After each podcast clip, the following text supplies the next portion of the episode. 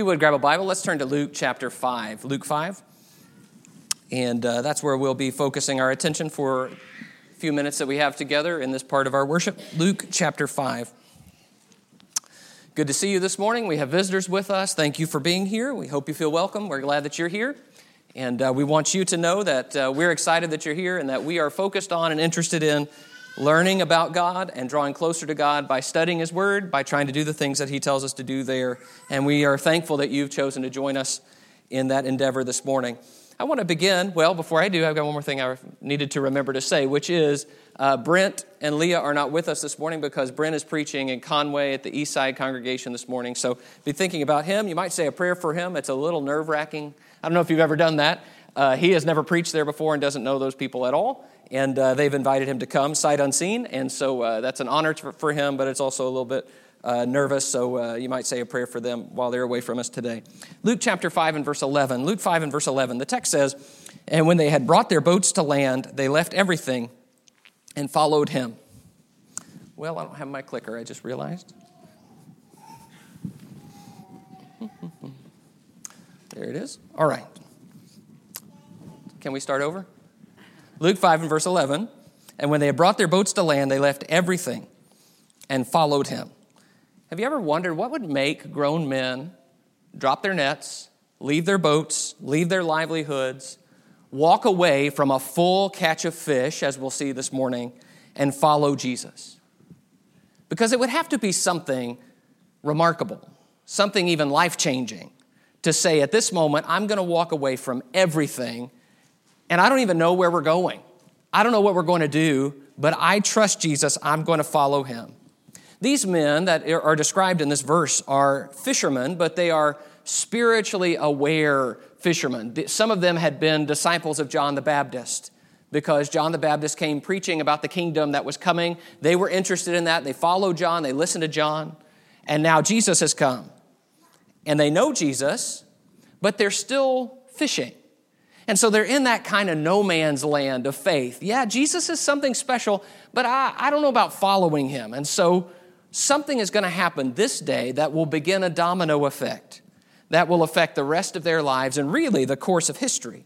This is the point where they begin to put it all together, where they think about what John the Baptist had said, and they also think about, you know, Peter, his mother in law was recently sick with a fever and Jesus healed her. That's got to play somewhere in the back of his mind.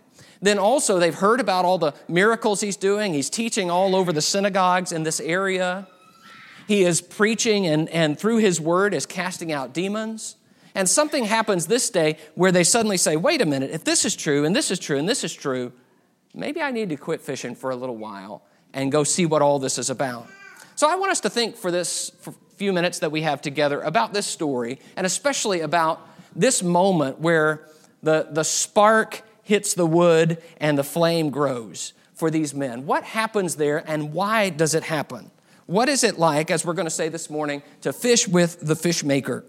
I trust that you understand when I use that phrase, the fish maker is Jesus as Lord of creation and the one who created everything. And sometimes, as Lord of creation, Jesus exercises his power over his creation.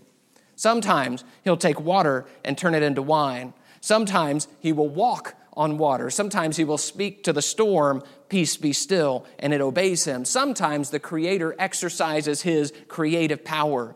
And so, what will happen here is when you fish with the one who made the fish, it becomes a life changing type event. Let's turn back a page to Luke 4 to get our bearings here. Luke 4 and verse 38 it says luke 4.38 and he arose and left the synagogue and entered simon's house. Simon of course is peter who we'll learn from the story. Now simon's mother-in-law was ill with a high fever and they appealed to him on her behalf. And he stood over her and rebuked the fever and it left her. And immediately she rose and began to serve them. Now when the sun was setting all those who had any who were sick with various diseases were brought them to him and he laid his hands on every one of them and healed them and demons also came out of many, crying, You are the Son of God. But he rebuked them and would not allow them to speak, because they knew that he was the Christ.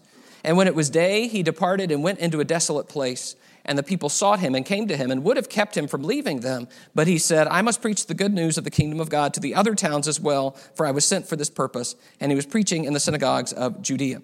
So Jesus here experiences a huge spike in popularity in this region, which is around the Sea of Galilee.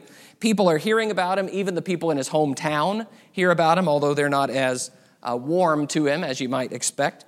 And he has some contact with these people who are going to be future disciples, like Peter and his mother in law, seems to be maybe even at his house. So there are people around Jesus, but it doesn't seem like they have the permanent type commitment that we expect when we call people Jesus' disciples or later on his apostles.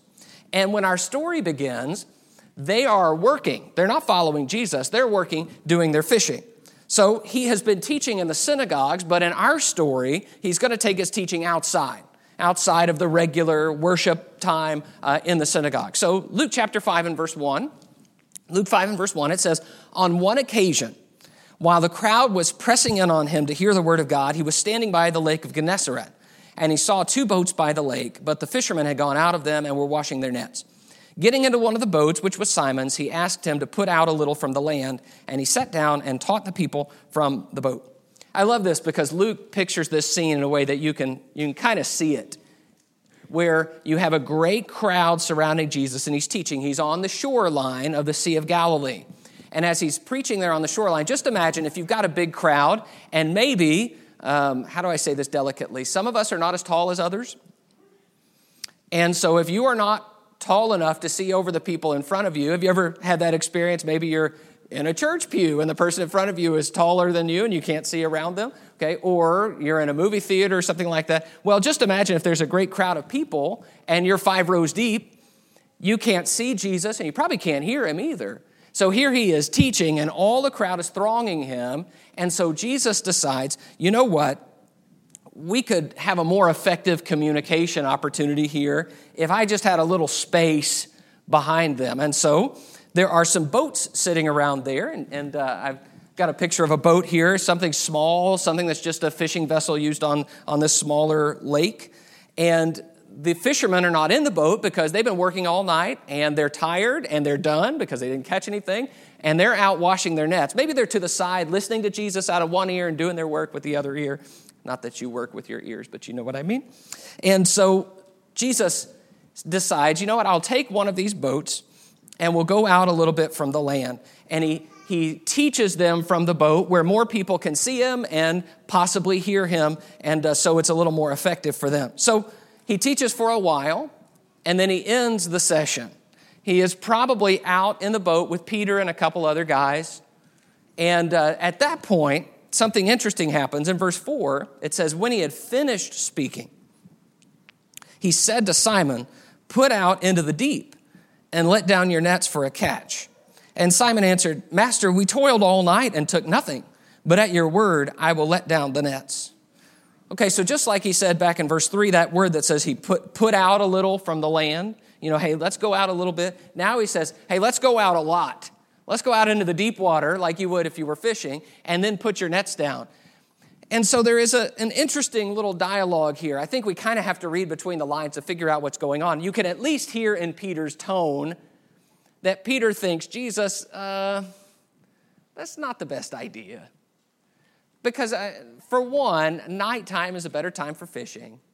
Uh, this, is, this is not going to work. Jesus, you know, here's Jesus. He's a teacher, he's a carpenter, but he's not a fisherman. And uh, so you're on the boat and you think, oh, this would be cool. Let's go for a fishing expedition. They're all tired. They've been working all night. They caught nothing. We're not going to catch anything. okay, it's that exasperation, I think. Uh, sometimes I relate to this. You know, if you've been working all day and maybe your, your child says, Dad, can we do this? And you say, oh, that, that's not going to work. It's not going to happen. Nothing good's going to come of this. But, but there is that kind of, okay, I'll go along with it. And so Peter does. Now, in verse 5, he calls him master. Master, we toiled all night and took nothing, but at your word, I will let down the nets. So he says, You know what? Just because it's you, I'll do it for you, Jesus, and we'll go and we'll let down the nets again uh, just for you. Verse 6 And when they had done this, they enclosed a large number of fish, and their nets were breaking. They signaled to their partners in the other boat to come and help them, and they came and filled both the boats so that they began to see, sink. So they let the nets down, but they have a really, really hard time pulling them up, and the nets begin to break, which is a huge problem. For one, you're going to lose your catch. For two, you're going to break your nets, which is the source of their business. But uh, it's sort of like if you've ever been fishing, maybe deep sea fishing, and, uh, and the, the rod starts to really bow, you know you've got something. Okay, and so you're trying to reel it in, and sometimes you need people to come help you because you got something big. Well, that happened in the ancient world too. I was reading about this. Uh, there are actually times where there are big fish stories in the ancient world where they'll have a net and they're trying to pull it up and they can't figure out what is so big, and they pull it up and it's a dead camel. They pull it up and it's a, a giant rock. Okay? Who knows what's under there? I mean, it's just like when you've got your rod and reel. You don't know what you got. And so they don't know what they've got. And they're pulling, they say, hey, come help us. We don't know what we've got here. And sure enough, it's full of fish, a large number of fish. In fact, these words that are translated large number in verse 6 actually means many multitudes of fish. It's many, many's of fish. That's what he's trying to say. And so the boats are so full that they start to sink. So this is more than, you know, fishermen do this where they, hey, I got a good spot. Here's the spot you go, all the fish are there, and uh, maybe it's my secret spot because I don't want everybody to come get all the fish. And uh, fishermen knew that. That was true in the ancient world too. This is something beyond that. In fact, Peter and the other fishermen know it's something beyond how he's got a good fishing spot. Jesus just happened to know something. And Luke knows this is more than just Jesus found a good fishing spot because he includes this as a story to demonstrate Jesus' divinity. What's happening here is otherworldly. And I think you especially see that from Peter in verse 8. In verse 8, it says, But when Simon Peter saw it, he fell down at Jesus' knees, saying, Depart from me, for I am a sinful man, O Lord. Peter knows. He knows what's happened, and he knows it isn't luck. This is not just a big fish story I get to tell my kids about. Jesus said, Go out into the deep and let the nets down for the catch. It wasn't the good time to do it. This was not a good idea, and yet look at what happened. And so Peter approaches Jesus and he kneels and he says the opposite of what he really wants. He says, Depart from me.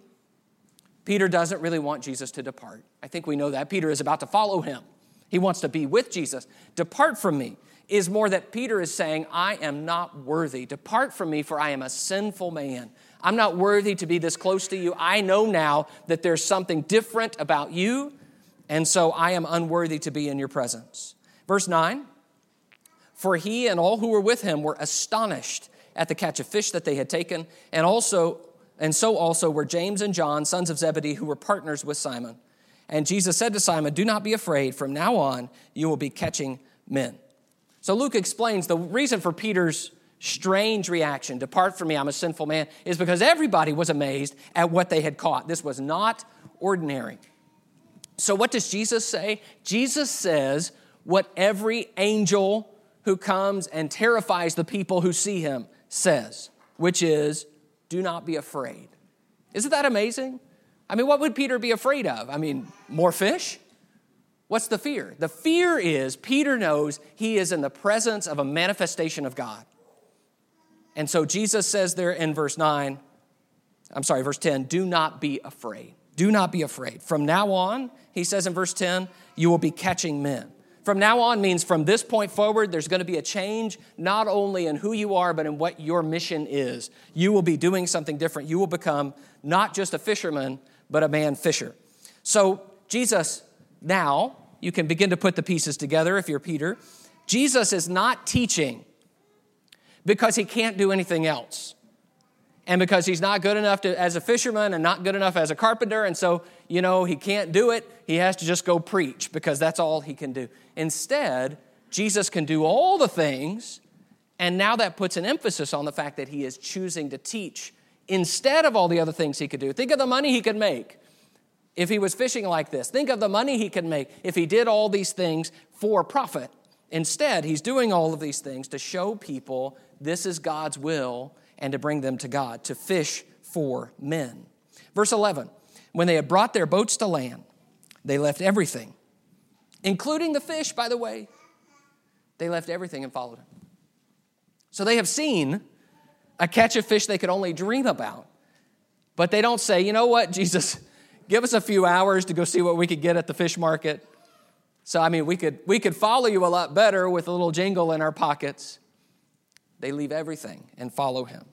So that is what it's like to fish with the fish maker. I, I want to spend a few minutes now kind of working with the logic of this text because there are some things here that I think we need to chew on for ourselves, and especially uh, if what we are seeing here is the moment, the tipping point for these disciples, where they move from I'm interested in Jesus to I'm ready to fully follow, then we need to think about how that tipping point might happen for you and me, whether it's happened, and how we can ensure it continues to happen.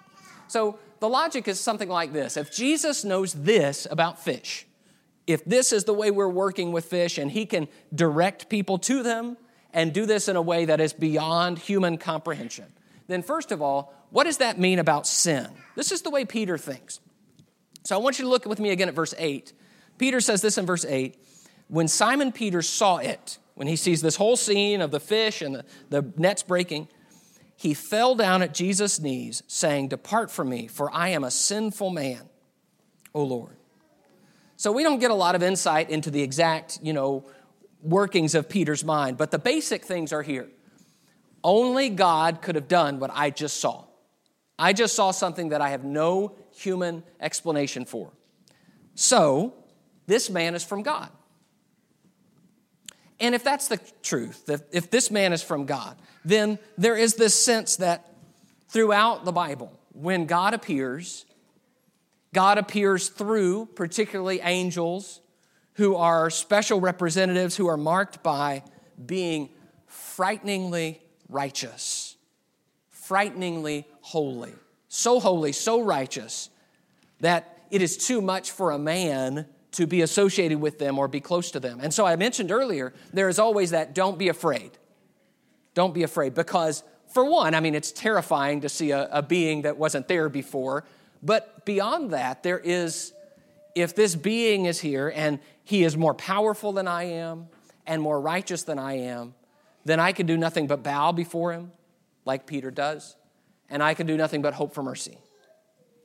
And so, usually, when that goes through the minds of people in the Bible, there is a fear that then has to be reassured by the heavenly visitor. Depart from me, O Lord, for I am a sinful man. The Jews also had a very strong sense that if you're going to go into the presence of God, you've got to be ready to be in the presence of God. And ready means clean, pure, holy. And so you need to be washed and you need to be consecrated, and there need to be sacrifices offered on your behalf to purify you.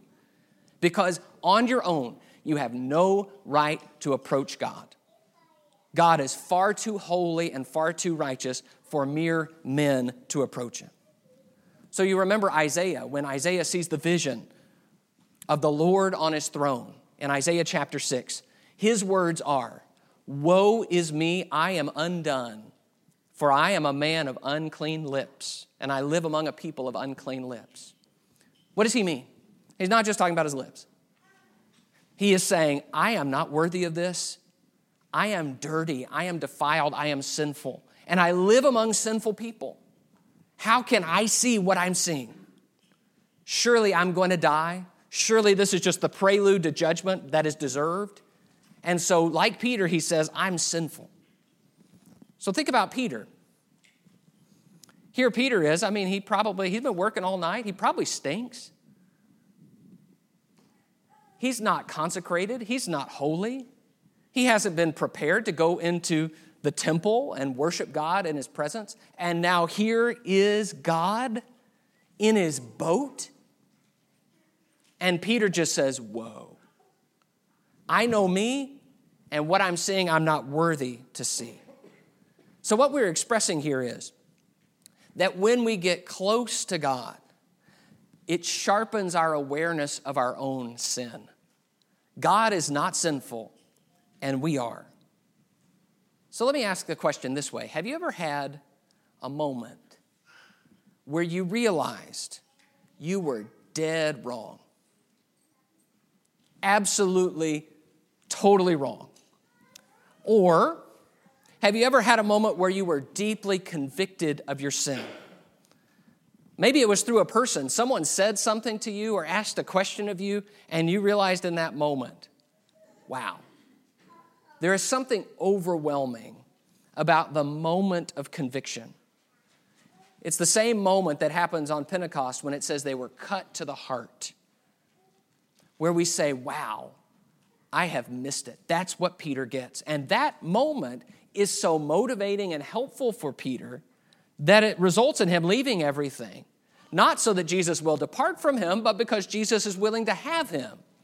And so, if Jesus knows this about fish, then it naturally leads us to ask the question what does he know about my sin?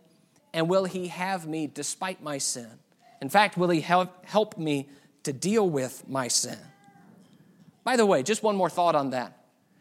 Do you remember what the last thing out of Peter's mouth before this was? It was a, a doubtful statement. Well, Jesus, I don't know. You know, I, I it's not going to work, but I guess because you said so, I'll go along. It seems to me that Peter is in a totally different disposition now, where he says, maybe I'm sinful even for saying and thinking what I've been saying and thinking about you. Second thing, if Jesus knows this about fish, what about his power? Look at verse 9 with me. In Luke 5 and verse 9, it says, For he and all who were with him were astonished at the catch of fish they had taken. So while Peter is there thinking about the implications for himself personally, all of them are astonished. These men know how hard it is to be successful as fishermen. They have their secrets, they have their spots where they work best, they know what they're doing, and then they see this guy who doesn't know the first thing about it and he is directing them where to go. And they say, This is not normal. Very often, after Jesus does a miracle, you have these scenes where the people who have seen the miracle will sit around asking a question like, What kind of man is this? Or, He has done all things well. It's that, that moment where they begin to think, if he knows that, what else might he know? and be able to do. For me, it usually comes back to sports. I apologize for those who don't like sports, but uh, for me, it's like a sports analogy. Sometimes you'll be watching a, a game and you'll see an amazing play. A guy does something, you know, he jumps out of the gym or, you know, he makes an amazing catch. And, uh, and there is this thought that enters your head, at least it enters my head, which is, I mean, was that a one time thing? Or can that guy, I bet he couldn't do that again. That couldn't happen again in a million years. But then there are some players, they do it again and again and again. They make the amazing catch time and time again. And then you begin to say, wow, I wonder what else he could do. Now, I hope you see that's a small scale. People are not Jesus. But on a small scale, that's the thought here. If he could do this with fish, if he can do this with bread, if he can do this with water, what else could he do? And there is this amazement when you begin to say, well, there wasn't, you know, all the people that they brought to him to heal, he healed all of them. You know, he healed the fevers, he healed the epileptics, he healed the lepers, he healed them all. There wasn't anywhere he said, you know what, this is not my area of expertise. I can't do anything about that. And so you begin to extrapolate. If he has power like this, what else can he do? And if God is going to send a man to do that kind of thing, I want to be on his team fact, I might just want to follow him around to see what else he could do. I don't know what he could do, but I want to be on the guy who's with God. I want to be on his team. The third thing is if Jesus knows this about fish, what about his teaching? Don't forget that all of this is in the context of Jesus' teaching. Remember back in verse 1 where the crowd is gathering around him, it says specifically to hear the word of God. It's Peter who says, At your word, I will let down the nets because you said so. And I heard a lot of things you said today, Jesus, and I'm going to follow this thing that you've asked me to do. And back in chapter 4, it said the same thing. What, what is this word? With authority, he directs the, the unclean spirits, and they come out. So Jesus has this power. But please listen to me. The emphasis here is not on his power, the emphasis on, is on what his power means about his teaching. If he can do this, should we listen to what he says? Remember, Jesus does this where he will show his wisdom by his power. Do you remember the story of the paralytic? Where they're, they're lowering the paralytic, they have to knock a hole in the roof because there's so many people around. And as the paralytic comes down, Jesus says, Your sins are forgiven. And all they all start complaining. And he says, You know what? Okay. so you'll know that I can forgive sins, I'm going to tell the paralytic to get up and walk. Do you hear the, the importance of that? You know, the, the paralytic walking is a temporary solution to a physical problem. The paralytic is still going to die. But saying your sins are forgiven is something that has to be proven and shown that what your words mean is really meaningful. And so Jesus uses his power to endorse his word, his teaching. So when Jesus extends an invitation here, he does not say, Hey, Peter, follow me. You'll know where all the fish are. Follow me. You'll be able to heal all kinds of people. Now, does Jesus give them powers later on? Yes, he does, but that's not the invitation. Look again at verse 10. At verse 10, he says, Do not be afraid. From now on, you will be catching men. Let's go catch some men. That's the real work. That's the real power. That's the real mission. And suddenly, the, the fisherman's eyes are open to everything Jesus has been doing. That's why there's this great crowd around the sea, is because Jesus is man fishing. Jesus is bringing people to God. And now he says, You, come help me. You want some proof? Let the net down. Now, if I can do that, shouldn't you be following me, teaching what I'm teaching, helping me draw people closer to God? What we're seeing here is that if Jesus convinces, us, convinces us of his power and wisdom in one area, then we begin to translate it over to another and ask the question shouldn't we listen to a man who is so holy and has such power? And when he teaches us the truth about one area, shouldn't we begin to trust him in other areas? That maybe even when I'm not so sure about it, that maybe I can trust that he has the right answers there too. Uh, Jesus, this is me personally, Jesus got my attention when he insisted that I deal with the major problems in my heart first. And Jesus, if you notice his teaching, you'll notice that. He says, You've got to get rid of the main thing between you and God. And if you don't, then the rest of it is just window dressing. Whether that's money, or whether that's your family, or whether that's some other thing that you say this is first, he consistently says, Deal with that or else you're not worthy. There's wisdom in that. When I see that, it says, well, maybe I need to trust him about these other things he teaches me as well. So, if Jesus knows this about fish, what about sin? What about power? What about teaching? I want you to look again at verse 11 with me. It says, When they had brought their boats to land, they left everything and followed him. So, when they think about those things sin, power, teaching that's what tips the scales. And they decide, now, I'll, I'll go all in with Jesus now. So I want to take just a moment here at the end of our time and ask the question what about us? What is it that would be the tipping point for us to say, you know what, I'm ready to go all in? I suspect that for many of us, this has already happened. And at some point in the past, something tipped the scales for us where we decided, yes, now's the time. And I wonder what that is. I think if we were to, to ask one another, if we were to go around the room, we would have a million different stories. Maybe not a million, we don't have that many people, but we would have a lot of stories. And some of us would talk about, you know, I really messed up. I messed up so bad that I thought I was going to lose everything. And Jesus taught me and showed me a better way where I could be forgiven.